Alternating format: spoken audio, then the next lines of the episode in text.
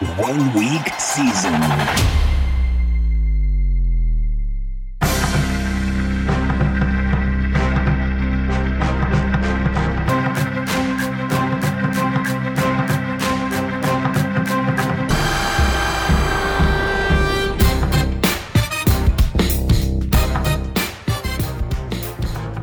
What is going on, Inner Circle fam?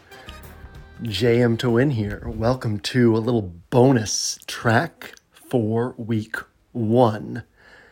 This might be something you want to bookmark, as there will be some things we'll talk about in here, as with a lot of my Inner Circle sessions that aren't directly specific to that particular week, but that will help you not only in that week, but in other weeks around it. So, what I wanted to talk about today is how we get to a player pool. So, each of us is going to have different processes because each of our minds work in a unique way. The way that I go about building my player pool might ultimately end up being different than the way you go about building your player pool or a different contributor on OWS goes about building their player pool. But I wanted to walk through my process, my approach to building my player pool, especially now that I'm no longer writing the the game level elements in the NFL Edge, and so my process then becomes more similar to your process. And what I mean by that is in the in the past, over the last few years, if I said, "Well, I do these things on these days," that also included doing an enormous amount of manual research for the NFL Edge, which not only is something that you wouldn't want to do necessarily, but also not something you would need to do because you're on one week season. You can read the NFL Edge and in about an hour and a half to two hours, pick up those 20, 25, 30 hours worth of research. Now, one of the things that I'm replacing that with is going back to something I used to be able to do, which is watching every single game on Sunday night and throughout the day on Monday. So for me, this allows me to have a clearer sense of what the game on the field looks like for each of these teams, how each of these coaches call games, how these players are deployed. But again, this is not something that you need to be doing yourself. If you find that you have the time and it's enjoyable for you and it's valuable to you, then certainly do it. And that enjoyable and valuable is sort of something you should be looking at in all of this because if DFS isn't enjoyable, you could find other enjoyable ways to make money. It's something we've talked about on OWS before that what we're ultimately building toward here isn't turning you into people who can play DFS professionally full time so much as turning you into people who can if you don't want to be tied to a 9 to 5 job, you can say, okay, I can make some money in DFS, I can make some money doing this, I can make some money doing that, and understand that you can tap into that level of freedom to sort of creatively structure your schedule and do what you want to do. I mean, Hilow, for example, has his hands in like five, six, seven different things. But he said when he got out of the Navy or got out of active duty, he didn't want to be tied down to a desk job. He knew that. And so he's just carved out different spaces for himself to make money sort of decide what his the shape of his life, the shape of his week looks like. And ultimately that's the goal is positioning yourself to be able to do that. So if you're doing DFS stuff and it's not enjoyable for you, find a different way that you can approach it that makes it more enjoyable. Because sure, you want to hit that finish line of that huge first place finish, but there's also there are steps along the way that you have to go through. There's all these processes to understand how to build those types of rosters and then to build those types of rosters and then to have that weekend where it, where it finally all comes together and hits.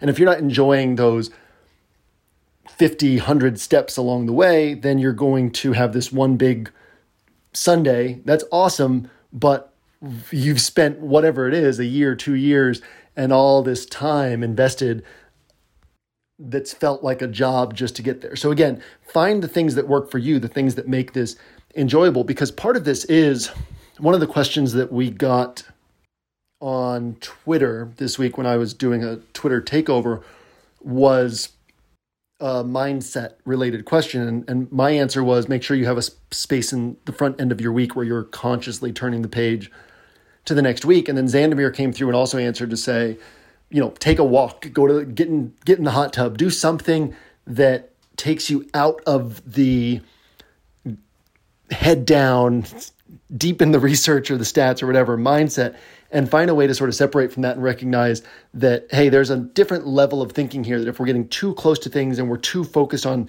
finding the exact right play and drilling as deep into the numbers as we can thinking that we can figure everything out that prevents us from seeing the bigger picture which is look there's so much uncertainty in DFS there's so much uncertainty in a single NFL game that what we're really trying to do is zoom out a little bit and figure out how to take advantage of the uncertainty that exists, take advantage of the fact that most of the people we're competing against are so focused on getting everything right that they're not accounting for the uncertainty. And then figure out the creative approach that we want to take to try to outmaneuver the field that particular week. So, again, whatever I say in here, there might be some things that fit for you, there might be some things that don't fit for you. In fact, uh, Mike Johnson and I were texting today about I was on Blender's Pod yesterday, if you're listening to this down the road. And we were talking about how, you know, Blender says that he puts in about two hours building his rosters every week. And in his mind, that's really the only DFS work that he does. And, you know, he listens to podcasts all week long, probably 30, 40 hours worth of podcasts throughout the week. And he does that in order to get a sense of how the field is thinking and all that. But to him, that's not work because that, that's something he enjoys doing. I don't really enjoy listening to podcasts that much. So if I were listening to 30 or 40 hours worth of podcasts throughout the week, that would feel to me like 30 or 40 hours worth of work. So again, figure out what makes the most sense for you and what helps you to develop a strong player pool and have confidence going into the slate. So, one last note here before we get to sort of how I approach things after the game watching uh, point in the week we say all the time that DFS is not about knowing who the good plays are. So, why the focus on player pool? Well, while DFS is not about knowing who the good plays are, or in other words, just knowing who the good plays are, isn't going to get you that first place finish, there are sort of two foundations from which we need to build our DFS play. And one of those foundations is an understanding of what the game of DFS is and how to actually play the game of DFS, which obviously is a large part of what we're focused on in Inner Circle. And the other part is making sure that you're playing that game with good players. Furthermore, if you build your player pool, I'll say the right way, and uh, as we always talk about, there's no one right way to do these things, right? But the way that it would be recommended for almost any personality. If you do that, you're going to naturally uncover plays that you like, and then you find out that they're going to be low owned plays. You're also going to find plays that you think, yeah, this is a pretty good play. Like, I like this play. This plays in my player pool. And then you go look at ownership later in the week, and the guy's projected at 25 or 30% owned. And you're able to then assess, independent of ownership, how you actually felt about that player. So this is critically important because going back to Blender, so one of the things that he and I were talking about on the podcast is this thought that you can know nothing, nothing about the NFL and that you can be great at DFS, that you can know nothing about the DFS sport that you're playing and be great at DFS if you're listening to this podcast during NFL season, you probably know a lot about the NFL already. So you can take these DFS theories and components and apply them to a different sport where you don't know a lot. But what's interesting here is Blender's coming from a perspective of somebody who stopped playing fantasy sports in 2003, somebody who didn't pay attention to sports between that point and the point when he got into DFS in 2015.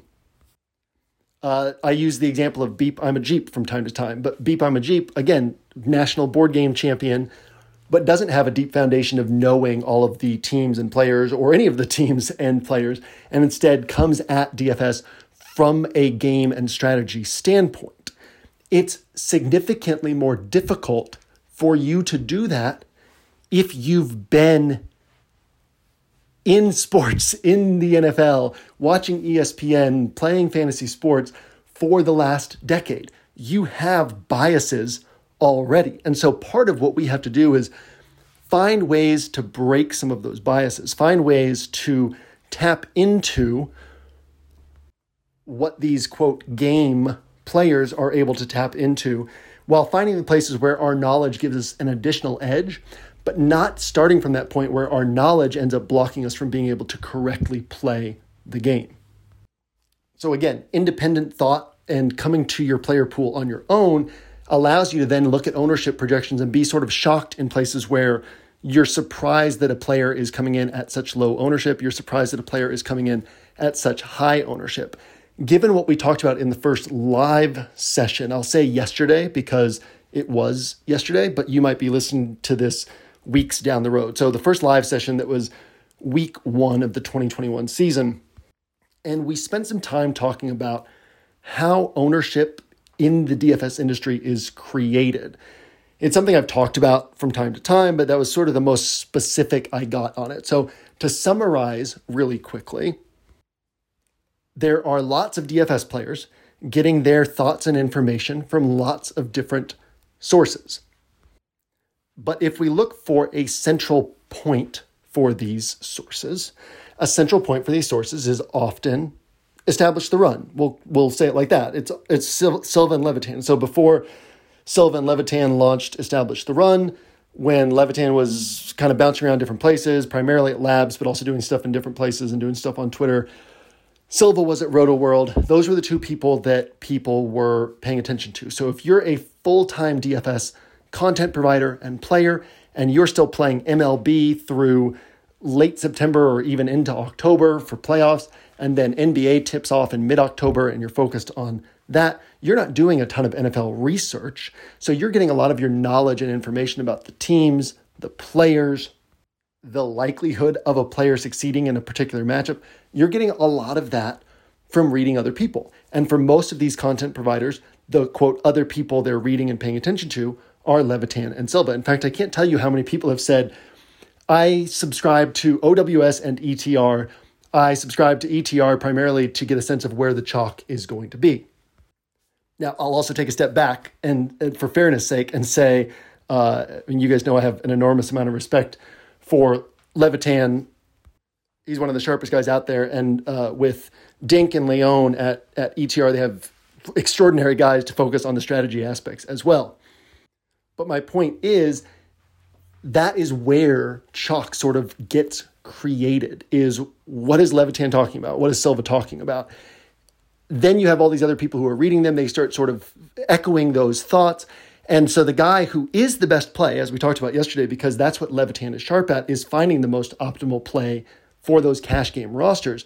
So the guy who is the best play, but is maybe only 5% better than this next play and 7% better than this next play, ends up becoming the play that everybody feels is such a smash play that it ends up being 25% owned or 30% owned in tournaments.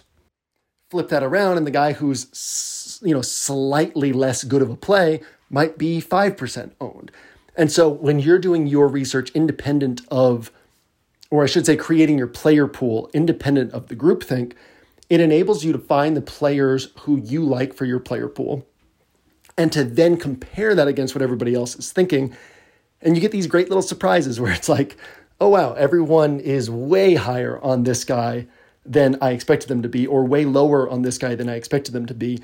And without that understanding of how that chalk gets formed, it can be easy to say, what am I, what am I missing? What am I getting wrong? And to be scared to not have this super highly owned piece. But once you recognize that, okay, yeah, like maybe this super highly owned piece is a little bit better than this low owned piece I'm considering. That's fine. We're talking about tournaments. It's also fine if that high owned piece smashes and you don't have him because we're talking about tournaments. We're talking about playing the numbers. We're talking about putting the numbers into our favor over a large sample size so that over time we know we're going to be making money in DFS. So even if the guy who's 30% owned were twice as likely to have a big game as the guy who's 5% owned, the guy who's 5% owned is still one sixth the ownership of that guy who is 30% owned. That 5% ownership up to 30% ownership is basically like saying if we played out this slate 100 times, this one guy would outscore the other guy 86 times. And this other guy would, would the guy who's 5% owned, would outscore this guy 14 times. 13 times, somewhere in that range. And typically you can look at things, you know, critically and just say, well, that's obviously not true in this situation. Like I was before looking at ownership, I knew that this guy was a little bit better of a play, but I wasn't entirely sure. And so what tends to happen for a lot of DFS players is they let that confirmation bias of the ownership tell them, oh, okay, so this guy is the better play. I'll play this guy. Instead of saying, okay, well, now I know that this guy's probably the better play. The guy who's 30% owned is probably the better play.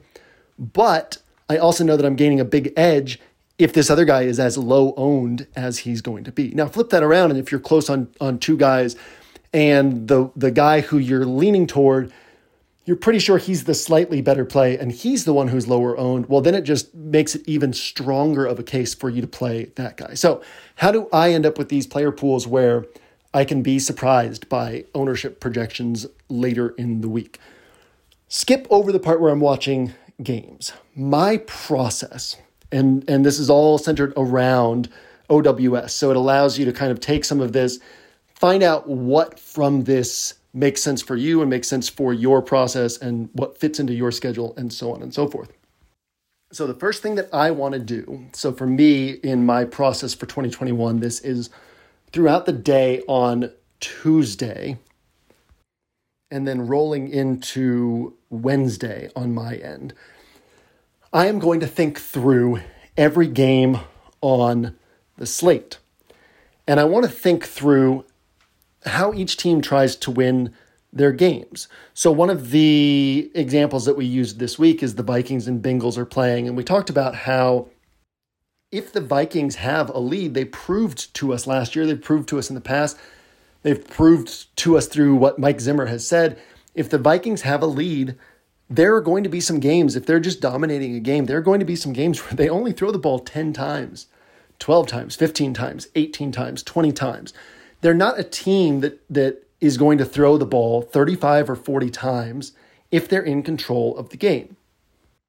So, starting right there from that understanding, we can say, okay, the Vikings are a better team than the Bengals. For me, I don't look at the over under yet or the game total yet, but that would be perfectly fine if you wanted to do that, especially because one of the reasons I don't is because I've spent over a half decade, like up to my neck in stats and information about all these teams and, and how they like to win games and what their blitz rate is and what their coverage schemes are and what their route trees and combinations look like. And fast forwarding to this year, getting back to being able to watch all the games and understanding what these teams look like as a unit on the field as far as how they're piecing things together in an effort to win a football game. So you might not have all of that knowledge or feel as comfortable just saying like, okay, let me just eyeball this game and blindly come up with how each team is going to try to win this game. So maybe for you, looking at the Vegas over under, looking at the implied team totals helps you to say, okay, the Vikings, we, we know that the Vikings like to run the ball. The Vikings are expected to be playing with a lead in this game. They're they're favored in this game by a large amount enough that, that it seems likely that they're going to win.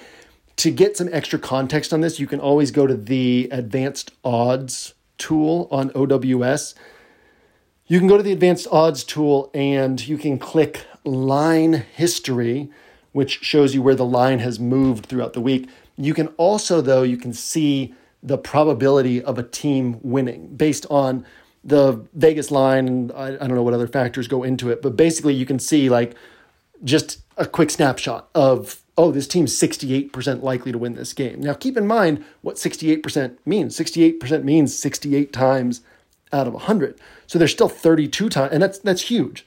But there's still 32 times in this scenario where you could say, well, this other team could also win this game 32 times out of 100. And what does that mean for the way that this game would play out? How many of the people I'm competing against in the tournament field size I'm playing in are thinking about this other scenario that still would happen a third of the time? And is there a very clear way to build around this scenario? But thinking through the games, there are some ways that you can sort of get some pointers on how to direct your thoughts. So the the game total, the amount a team is favored by, their probability of winning that game can help you get a sense. And then you can start thinking about okay, so The Vikings, if they're in control of this game, they're going to be running the ball. Even if they fall behind, like it's unlikely that they're just abandoning the run. A lot of times people think in very narrow terms. It's like, well, if this team falls behind, they're going to be passing a lot. Watch watch games. And I say this a lot, but as you watch games, watch them actively. Pay attention to how NFL games actually play out.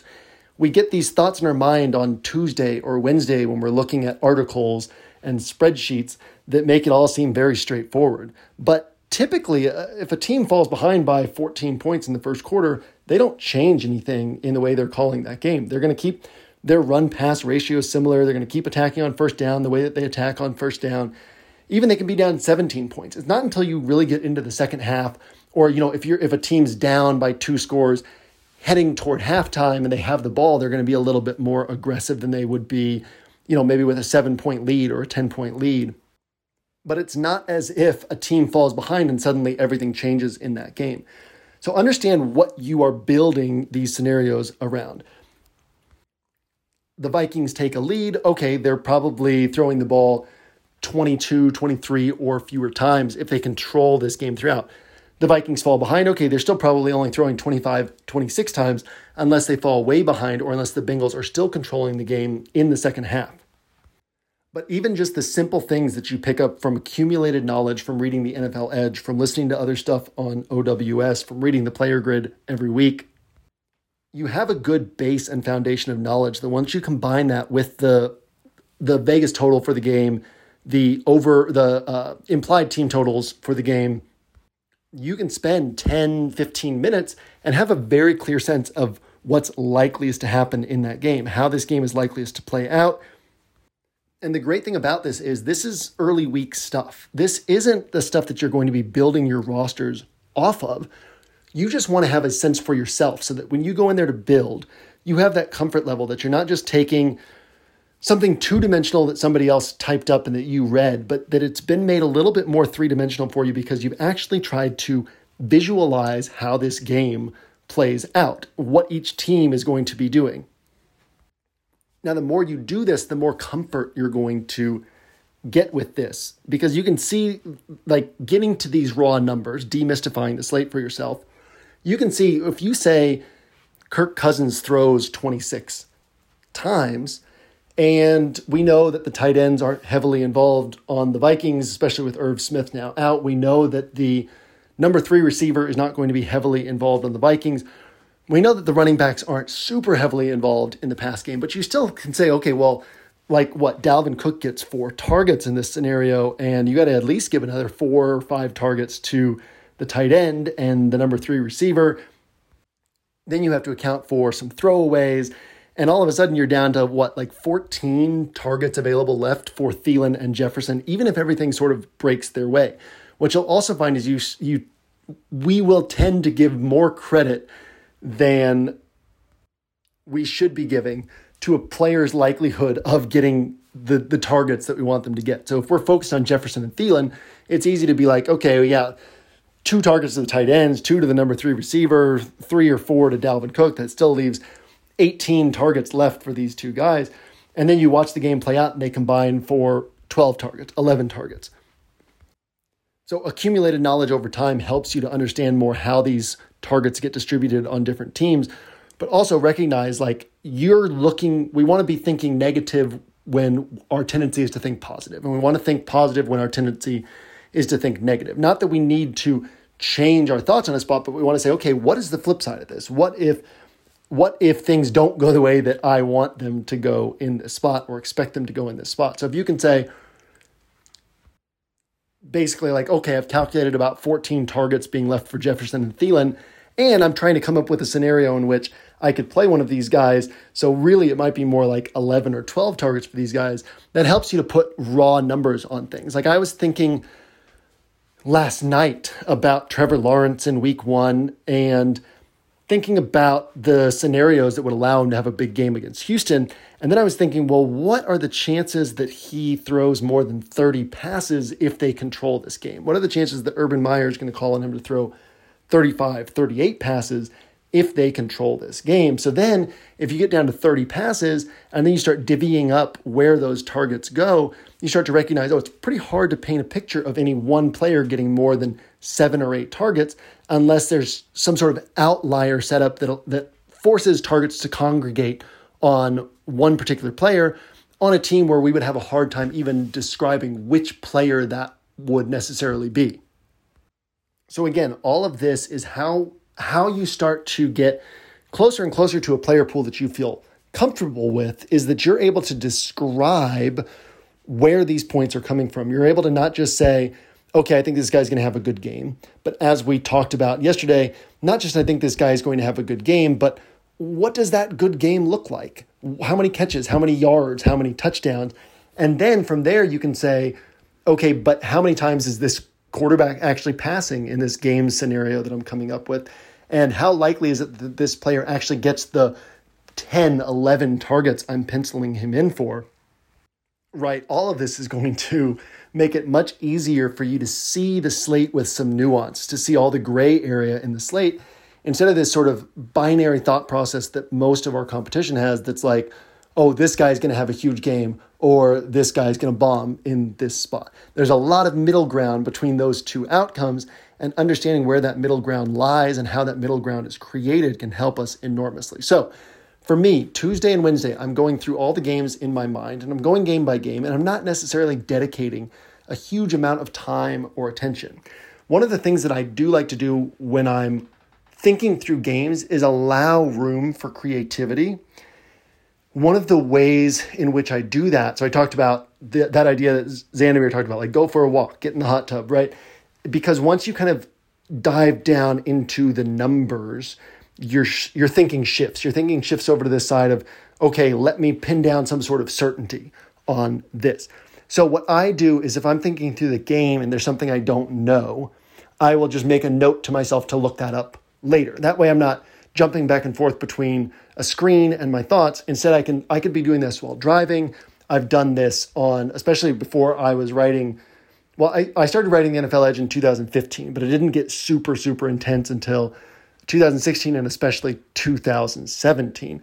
So early on when I was playing NFL DFS, Abby and I would be traveling. Like I remember one time we drove up into the mountains in Denver one day and we were walking around, and I was thinking through that week's slate. Uh, 2015, any of you who have been with me since then, uh, I was in Asia the first five, six weeks of the season in Thailand and Nepal.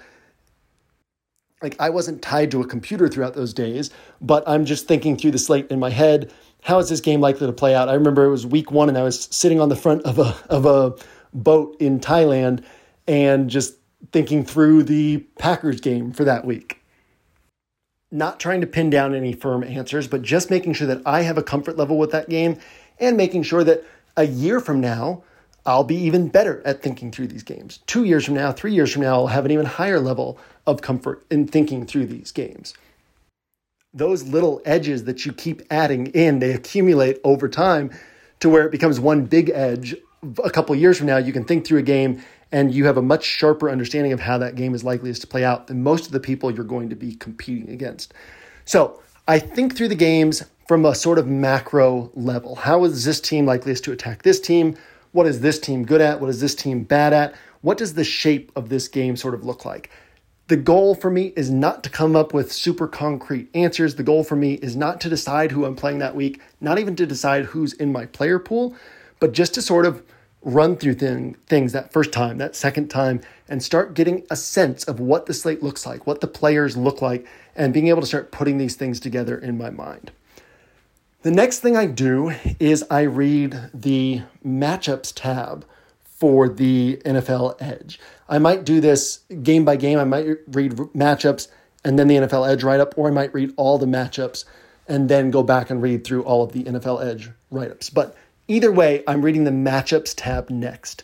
And what that allows me to do is get a snapshot of some of the more player specific matchup elements and some of the coaching tidbits that can help me as I start making decisions on my player pool moving deeper into the week. So I read through the matchups. Every once in a while, I'll, I'll jot down a little thought, but I'm just wanting to get a sense of some of the extra information that can help me in my decision making moving forward.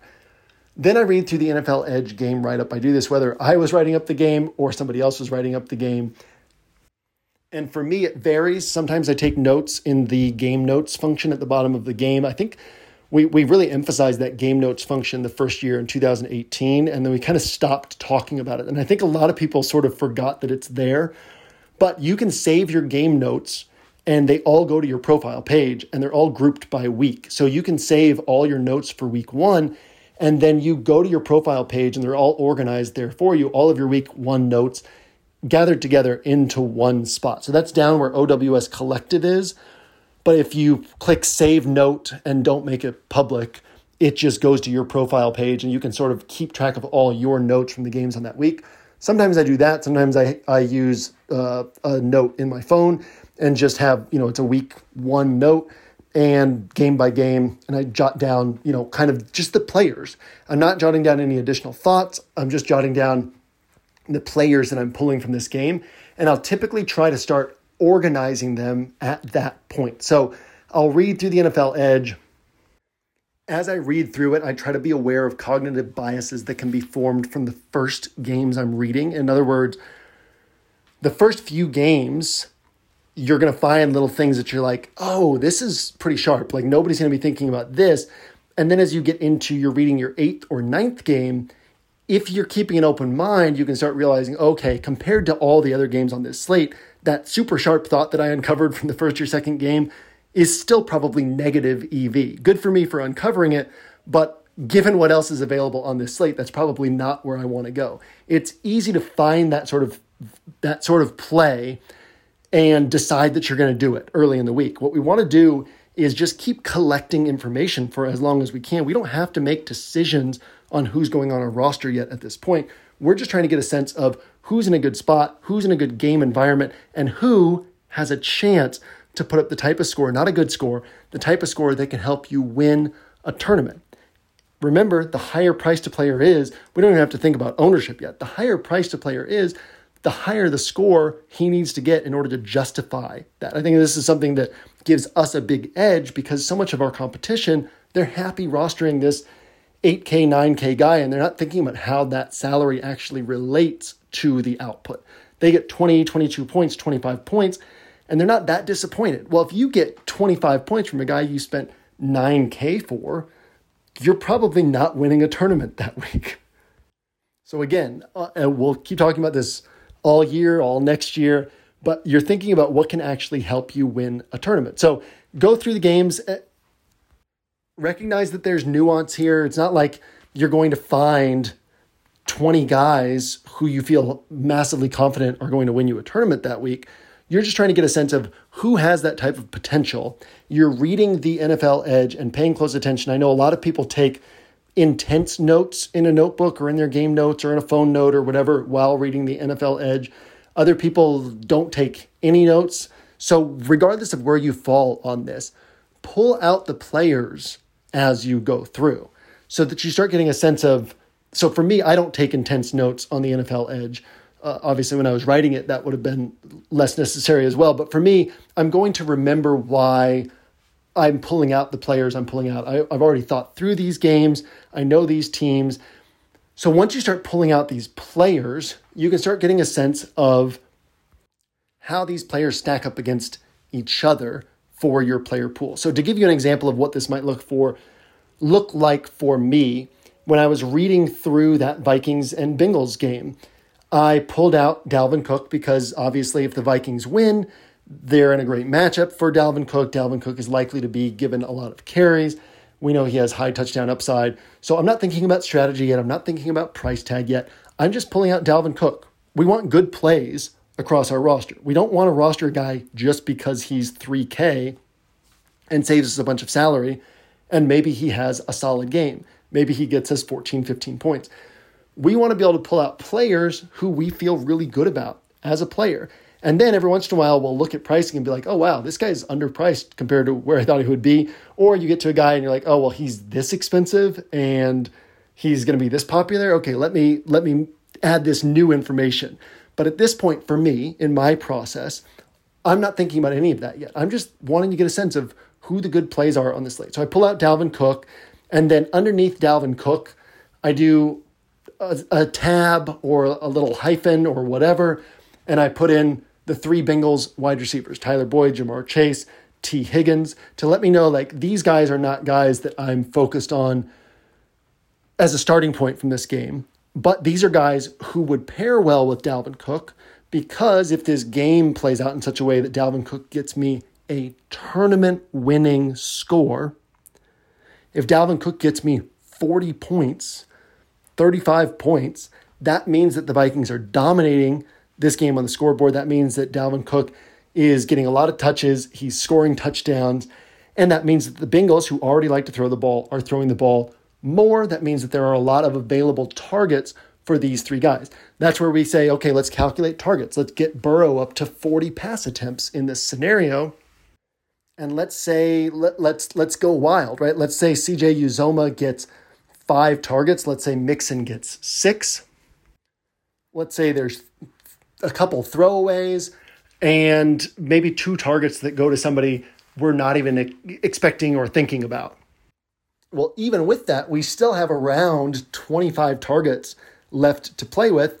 And you can look at, you know, for me, I'm not looking at the price tags yet on these guys. What's great about this type of process is once I saw that all three of these guys were priced under 5K, it was like, oh, wow, these, this is like, this is great, right? These guys are significantly underpriced. If you say 25 targets spread out to three guys, that doesn't mean that this is necessarily definitely going to happen, but it means, hey, we feel pretty comfortable that if Dalvin Cook gets me a tournament winning score, there's a pretty good chance that there's also 25 targets being spread out to these three guys.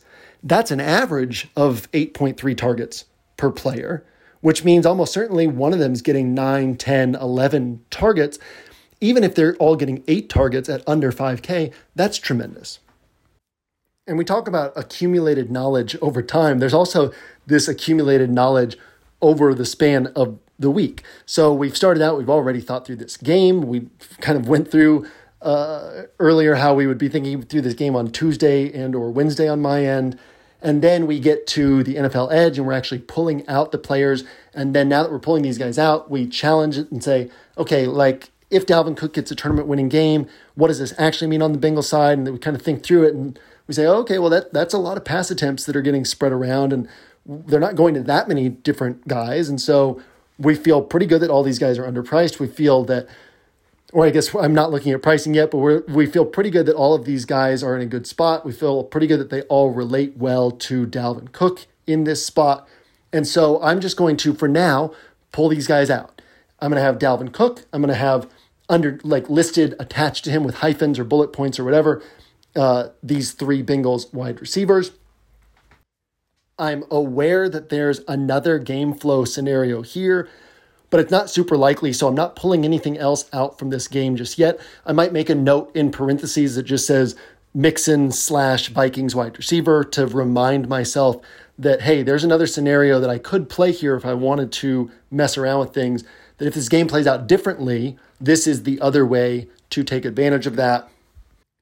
But also, we're recognizing that, sure, Dalvin Cook, let's say he's 20, 30% owned. Well, the example we used yesterday was if Dalvin Cook is 30% owned, but Ja'Marr Chase is 5% owned, if Ja'Marr Chase is on 500 out of 10,000 rosters, then the question is how many of these Ja'Marr Chase rosters, 500 rosters, also have Dalvin Cook, what, maybe 150, maybe 200. So now you recognize, look, I can play Dalvin Cook at 30% ownership because if I play him with Ja'Marr Chase, I'm kind of building this 2% owned or 1, 1.5% owned setup of Cook plus Ja'Marr Chase. So you don't have to branch into that alternate game flow scenario. You're already lowering your ownership with the most obvious way for this game to play out. And especially in tournaments where you're needing to needing to beat 10,000 or fewer rosters, that's totally fine. Now, that doesn't mean that you can't bet on the alternate game flow scenario, but it just means you can take this and be pretty happy that you've created some differentiation. You found a way to capture this Dalvin Cook score better than your competition is capturing this Dalvin Cook score. and you've already created one sort of low owned block on your roster that makes a lot of sense, that works really well together, that has a high probability of hitting if Dalvin Cook hits. And so you really only need to find one or maybe two other spots on your roster to really do something that differentiates you from everybody else. So you don't have to go to this alternate game flow scenario. You never have to mess around with it in a spot like this because you've already found a way to lower your ownership on the most obvious way for this game to play out. So now I've thought through all the games on Tuesday and Wednesday. I've read through the matchups, I've read through the NFL Edge, I've read through every game and pulled the players that I like. Now, one of the things that I typically do is I'll read three or four games and then do something else for a little while. Read another three or four games, do something else for a little while. If I try to sit there and read 13 games in one sitting, unless I'm just in a really good groove, I'm typically going to find my mind being, you know, basically my mind wearing down and paying less attention, and I'm less sharp in the decisions that I'm making. So feel free to kind of turn this into a process throughout Thursday and Friday. You can go through these games and just gradually pull out the players that you want to pull out. As we also talked about yesterday, you should have a consistent approach to what you're playing. So for me, knowing that I'm going to focus on three entry max for at least the first seven or eight weeks of this season, for me, I've you know I've enjoyed doing something a little bit different each year while I've had OWS because it allows me to think through new ways to play new tournaments and pass that on to you guys. So some of you play 20 entry max. So when I was focused on mini multi entry, I was able to share a lot of things that I wasn't able to share when I was playing single entry because the mindsets are different. This year, I'll be focused on three entry max for at least the first half of the season. And that allows me to think through three entry max strategies and pass those along. For you, it might be the same thing every year, the main thing is not to have a different approach one week to the next, to the next, to the next. Okay, this week I'm playing the Milly Maker. This week I'm playing the Wildcat with two rosters. And this week I'm playing a single entry tournament with only 500 rosters that I have to beat. Like, find the tournaments you want to focus on. As I mentioned before, lots of times, in the DraftKings lobby, if you scroll down past like all the featured contests, there are a ton of great bankroll building contests, contests that for any buy in level, for $7, for $12, for $333, that are smaller field tournaments with less top heavy payout structures. Those million dollar to first place tournaments, that's great marketing. That's why it's up at the top of the lobby. But that's also one where if you don't get first place, if you get second place out of 200,000 entries, you're the difference between that and first place is ridiculous. If you get fifth place, which you're still beating 200,000 entries to get fifth place, you, you might as well not have been playing the Milly Maker.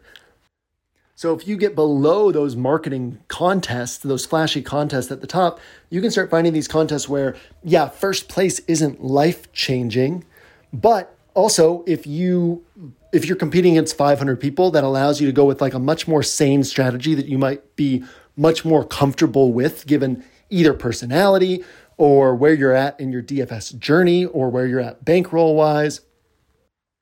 And you can try to beat 500 rosters. And if you beat 493 rosters instead of 500, you're still getting a really nice payout. So that first place prize isn't as extraordinary because it's a smaller field and it's a less top heavy payout structure, but it also allows you to attack the top 1% of the of the leaderboards, the top 5% of the leaderboards and still get a nice payout even if you don't get that first place finish on that particular week. So, know what types of contests you're building for and know that before you're getting to this point where all your players are pulled out and you start figuring out what your player pool is going to look like. The size of your player pool, the shape of your player pool, the types of players in your player pool are going to be different if you're playing 20 rosters versus three rosters. It's going to be different if you're needing to beat 200,000 rosters versus needing to beat 1,000 rosters. It's frankly, it's going to be different if it's a massively top heavy payout structure or a, a less extreme drop off from first place to 10th place, for example. So, know what tournaments you're planning to focus on and optimally come up with what you want to focus on for the next two months at least And then you can start building a strategy around how you want to attack those tournaments. When when I was doing that Wildcat thing in 2019, the first couple weeks I learned a lot that I was able to apply the third week, the fourth week, the fifth week, the sixth week, the seventh week. So that first week, I didn't win, but I created some building blocks, made a couple mistakes, and was able to say, okay, here's some things that I wish I had done differently. Let me learn from those and incorporate them in. And so if you can keep building week to week like that on a, on a specific structure for a specific set of tourneys or type of tourneys, that can help you quite a bit. So at this point in the week, I have thought through the games. I've watched the games. Then I've uh, I've watched the games from last week. I've thought through this week's games. I have read the matchups. I have read the NFL Edge. I have pulled out the players from each game in some sort of structured order that helps me to understand where I value these players. Sometimes I'll make a little little note like this guy's a blue chip or this guy's a potential light blue, but I'm going game if I'm going game by game, I don't necessarily know for sure. So this week, for example, I was reading the Jaguars write up and James Robinson was standing out to me and I marked him down and then as I started thinking through my player pool from there, it was like, okay, where does he fit? Well, he's probably not a blue chip because of these reasons, but he's potentially a light blue chip, so I mark him down as that. And there's flexibility to still change that based on new factors that come into my head or across my eyes throughout the rest of the week. Again, we're still just gathering information at this point. So at this point, I have my player pool. I have the players that I've pulled out of these games. There's still freedom to add new guys in if I come up with new strategy thoughts or new ways to play things. There might be other players from game environments that end up on my rosters that aren't in this strict player pool, but I know the individual players who stood out to me. I have them all listed, I have them all grouped together, and I can pull them in. And for me, you guys know this from reading the player grid, I have very specific categories. So for me, it's like, okay, here's the blue chip guys. It used to be tier one, two, and three. We improved it last year, but it's like, here are the blue chip guys. Here's my list of all the players from all the games. Let me think through where these guys fit. Okay, I've got five quarterbacks. They're not all blue chips. So comparing these quarterbacks against each other, who goes where? Okay, this guy's a blue chip. This guy's a light blue. This guy belongs in a build around spot and this guy is sort of a what what we call the bonus play, which would have previously been the tier three plays. Doesn't have to be permanent at this point. This doesn't have to be where everybody's going to end up when it's all said and done. But I now have all like all the quarterbacks I've pulled, all the running backs I've pulled, all the wide receivers I've pulled, and I'm able to get a sense of where they all fit. I have the three Bengals wide receivers listed attached to Dalvin Cook, so I know that I'm not isolating those guys and just trying to play them randomly on a roster, they're not going into any of these categories. They're just being attached to Dalvin Cook in the blue chip category or the light blue category. I'm also, of course, as I go through the NFL Edge, pulling out the game environments that I like. So sometimes it might be I just I pull out a game environment and then I list the different players from that game environment that I'd be focused on from a starting point, but also understanding, hey, I might branch out from there. The example from that Wildcat win of when I had the, I was betting on the Jaguars wide receivers, but I was also betting on the game environment. That's why I was betting on the Jaguars wide receivers. So I pulled them out. It was a game environment bet. Here were the Jaguars wide receivers. That's who I was betting on. But because I was betting on them, I had a few rosters that hedged against that with the with the Leonard Fournette play. And though that ended up being the roster that took down the tournament, not because I wanted to play Leonard Fournette, but because I was betting on this game environment, betting on these wide receivers, and then creating a few rosters that hedged against what would happen if these wide receivers failed. So that's where the game environment stuff can become super valuable is when you're saying, okay, I'm not isolating individual players just yet. Still collecting information, still figuring out what this is all going to look like. I don't need to make any decisions yet. It's still Thursday, it's still Friday here are my game environment bets. Here's the players that I'd be focused on based on how I see this game playing out. Here's maybe a couple notes on other ways this game could play out and the players that I might want to focus on there. If you're playing three entry, that's different than if you're playing 20 rosters, right? If you're playing 20 rosters, you might say, hey, I'm going to build 12 rosters around this game. And three of them are going to account for what happens if I'm totally wrong about this game. If you're just building three rosters, you might say, okay, two of them are going to focus on this game and they're both going to focus on likeliest scenario for this game. So, okay, I've done all this. Optimally, this would be the first time that I'm really digging into pricing. And this is where I go bottom up.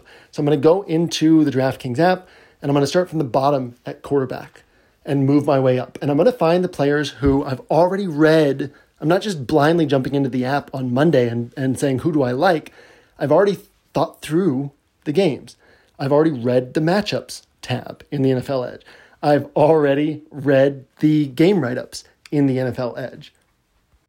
I've already pulled players from all these games and fit them into pulled players from all these games and then been able to compare all these players from all these different games to figure out who fits into what category. Who looks like a blue chip at this point in the week? Who looks like a light blue chip? Who looks like a player who's a tier three, a bonus play, a play who I'm not really focused on them, but I still like that play, and who's just part of the game environment bets. I now have things categorized, and then I can go bottom up and see, oh, here's this quarterback that I highlighted. He's cheaper than I expected him to be. So he fits in the bottom up build. He fits in this sort of value pool. Then I go by running back, go from the bottom up. Oh, well, here's a player who's not really in my player pool, but I was kind of on the fringe with him, and he's significantly lower priced than I expected him to be. He's 4,800, and I figured he was going to be 6K. So let me consider him now. Let me add him to the player pool. Then you go over to wide receiver. You go from the bottom up. Same thing. You're not looking for guys who you say, oh, wow, this guy's lower priced than I thought. Maybe he has a good game, right? You've already thought through all the games, the game environment, the likelihood of these things. Every once in a while, something will pop up to you that makes you rethink how you feel about a player based on pricing. But optimally, what you end up doing is just finding guys who you've already considered and you get greater clarity. Maybe they were fringe guys for your player pool. And now that you see how cheap they are, they get added to the player pool with an understanding of why they're being added. Not that they suddenly became a better play or suddenly had a higher likelihood of a great raw score, but just that because of their pricing, they make sense now for your player pool. They might unlock some other things, and they were kind of on the fringe, so there's still a guy who fits. So I do that at every position, and now at this point, I have a great sense of what the slate looks like as a whole. The last piece for me there is going bottom up on defense, which also helps me to think through. I've already thought through all the games, and this is where I start saying, okay, so here's some of the defenses that work from a value standpoint, and then here are some of the defenses that work from a standpoint of it's a lot easier to win a tournament if you get 20, 25, 30 points from your defense. A lot easier to win a tournament because that can make up for a huge mistake in another area. So I'm getting a sense of who the, the, the cheaper defenses are that have a shot at 10 points, 12 points, and maybe you get lucky and they get more than that. But I'm also getting a sense of who are the defenses who might have potential not to get me like a sure bet for 12 or 14 points. That you can't pay up for a defense just because you feel pretty rock solid about the points they're they're going to get you. But the defenses that you can say, yeah, like this could actually be the type of spot where a bunch of sacks, a bunch of turnovers, you know, just they just totally dominate this quarterback and this offense in such a way that there's a chance that they could get me those 20 plus points that can make an enormous difference for my week. So now at this point, I feel incredibly good about my player pool and the sharpness of this player pool. And it's from there that I can start figuring out what ownership looks like and what the strategies are around this player pool. So I'm not looking at ownership and saying, oh, here's a low owned guy. Maybe he has a big game. Instead, I'm finding pieces from my player pool that are low owned. I'm finding pieces from my player pool that are high owned, but I might have some sort of setup for them that allows me to effectively lower their ownership because if they succeed, there's a second piece that I can get from that game, or a second and third piece I can get from that game that's likely to also succeed. And then I get those extra points and, and I'm doing something different than everybody else is going to be doing in playing this guy. So it's at this point that I can look at ownership. I can start looking at how these pieces fit together on a roster. I can start thinking more deeply about unique ways to piece players together. We had that situation with the Titans last year where we realized that five of Derrick Henry's last eight blow up games had been in Titans blow up games where Tannehill and one of his pass catchers also had a big game. So that's where you can start finding things like that. You can start saying, okay, if I play this guy, what's a unique way I can play him? What's a way that I can put him on this roster in such a way that I gain a bigger edge on the field if he has his big game? That is to say, a bigger edge than just the points scored. Because a huge game from a 20% owned player, maybe you can't win the tournament without that guy. If a player gets you 50 points and nobody else on that week gets you gets even 30 points. There are weeks like that where one player on the slate gets 50 points, nobody else on the slate gets even 30 points. There's a pretty good chance that that 50 point player is going to be on the winning roster that week. But if that player is 20% owned, simply having him doesn't really give you a shot at first place. It gives you a great shot at cashing, but who cares about that? So you can start looking for those ways to say, okay, this guy is one of these guys with 40, 50 point potential. He's one of these guys who might be required in order to win a tournament this week, but he's not going to be the reason I win a tournament this week. So is there a way that I can package this guy in such a way that getting these points actually gets me other points from this same game that other people are missing? And so it's at this point, and, and again, we've throughout this whole process, there's been a lot of things we've talked about that go into roster construction, that go into thinking through these games and how the pieces fit together and the different strategies that we can approach things with. But for me, I'm not starting to put all of that together until Friday, Saturday. I've got my player pool drilled in, and I feel great about my player pool because of all the things that went into the prep and and organization and creation of this and the process that I had behind it. And from there, and then I'm able to start saying, okay, and how do I put all these pieces together in such a way that I gain an edge on the field, not just from having a really sharp player pool, but from building around this sharp player pool in a really sharp manner. So that's how I go through my week. It's not important that you do things the same way I do things. What is important is that you find a way that works for you to go through the week and that can be consistent and that can be consistent toward attacking first place in the specific tournaments that you've decided to focus on and build toward. So take all of that, find what from that helps you in your own process and in your own ability to build toward a sharp player pool for yourself, a player pool that you feel strong and confident in as you head into the week. And recognize that you don't need to make decisions till the end of the week. Ownership projections really aren't that accurate until Saturday anyway. So if you're going to leverage now in smaller field stuff, just having a smaller field, three entry, just having a sense of who's popular, who's unpopular is good enough. And you can have a sense of that without ever looking at ownership projections. That's why for so long as a single entry player, I didn't use ownership projections at all. I talked about, I played the game changer every week. I flipped through basically all the rosters every week to get a sense of what everybody else in that tournament was doing. And so heading into each week, I, I knew intuitively who was going to be popular, who was going to be overlooked, and how I could build around those elements to sort of outmaneuver that field. If you're trying to beat 10,000 rosters, or especially 20,000, 25,000, 50,000 rosters, ownership is going to be pretty critical for you to have a sharp understanding of where ownership is going and what you want to do as a result of that. How you want to build around your high owned guys to effectively lower your ownership of those high owned guys, uh, how you want to gain leverage on a high owned guy and say, okay, so if this high owned guy fails, well, here's somebody who was maybe on the fringe of my player pool, but there's still a sharp play. And there's this alternate game scenario here where if this guy fails, it actually pretty directly means that this guy is succeeding.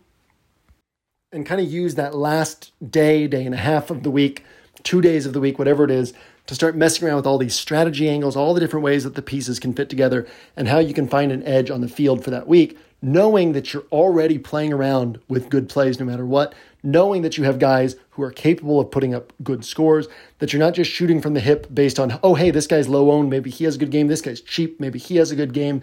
You're not just taking eight players from nine different games. You're building with, with a very clear thought process in mind they gave you this sharp player pool and the games that you think can blow up and how the pieces all fit together, and then what the field is doing and how you can outmaneuver them from there. So, with that, I'm going to get out of here. I will see you. Well, probably I'll see you in the Xandamere and Hilow's Inner Circle segment on Saturday. I plan to pop in there and ask some questions. And I'll see you in Inner Circle next week, and I'll see you at the top of the leaderboards this weekend.